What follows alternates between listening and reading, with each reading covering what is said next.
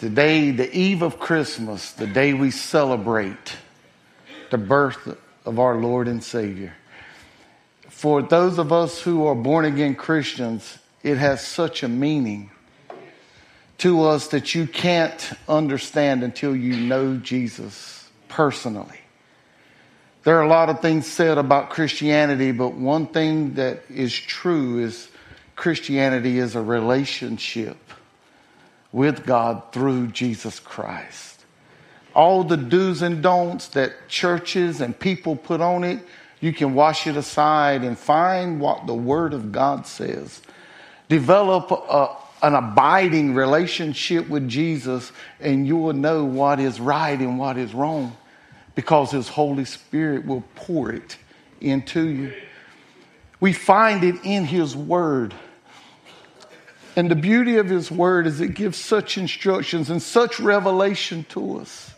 The Bible tells us in John 6 and 40 that, and this is the will of Him, being God.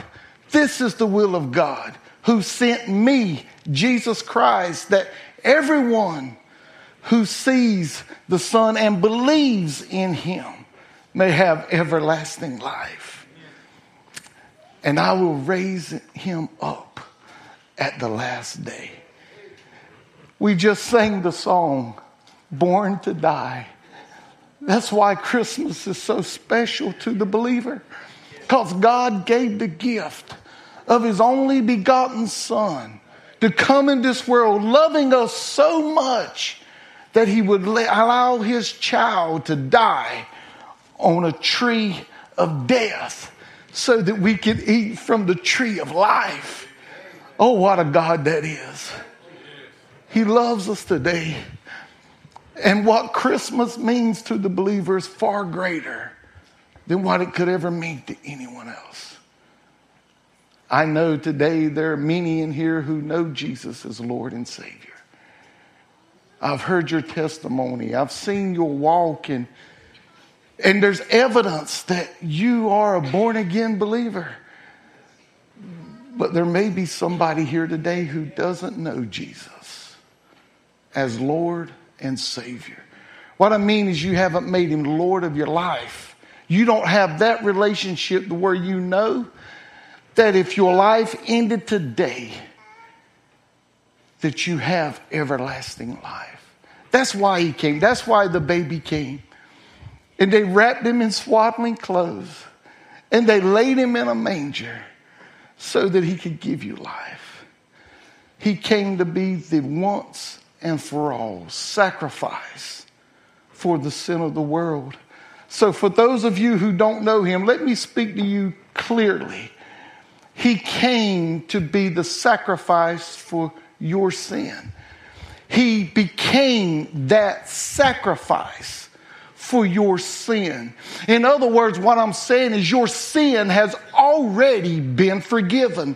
Your sin, the penalty of your sin has already been dealt with. The price of your sin has been nailed to an old rugged cross. Jesus died for your sin.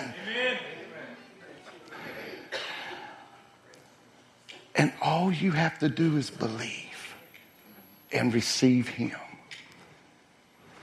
You, when you receive Him, you receive the forgiveness that He has already offered you through His death, His burial, and His resurrection.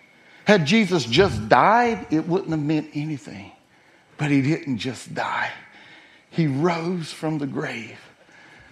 You can have eternal life by just believing and receiving Jesus as your Savior.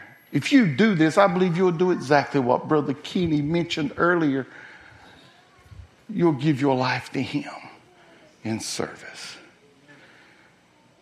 The question is are you ready today?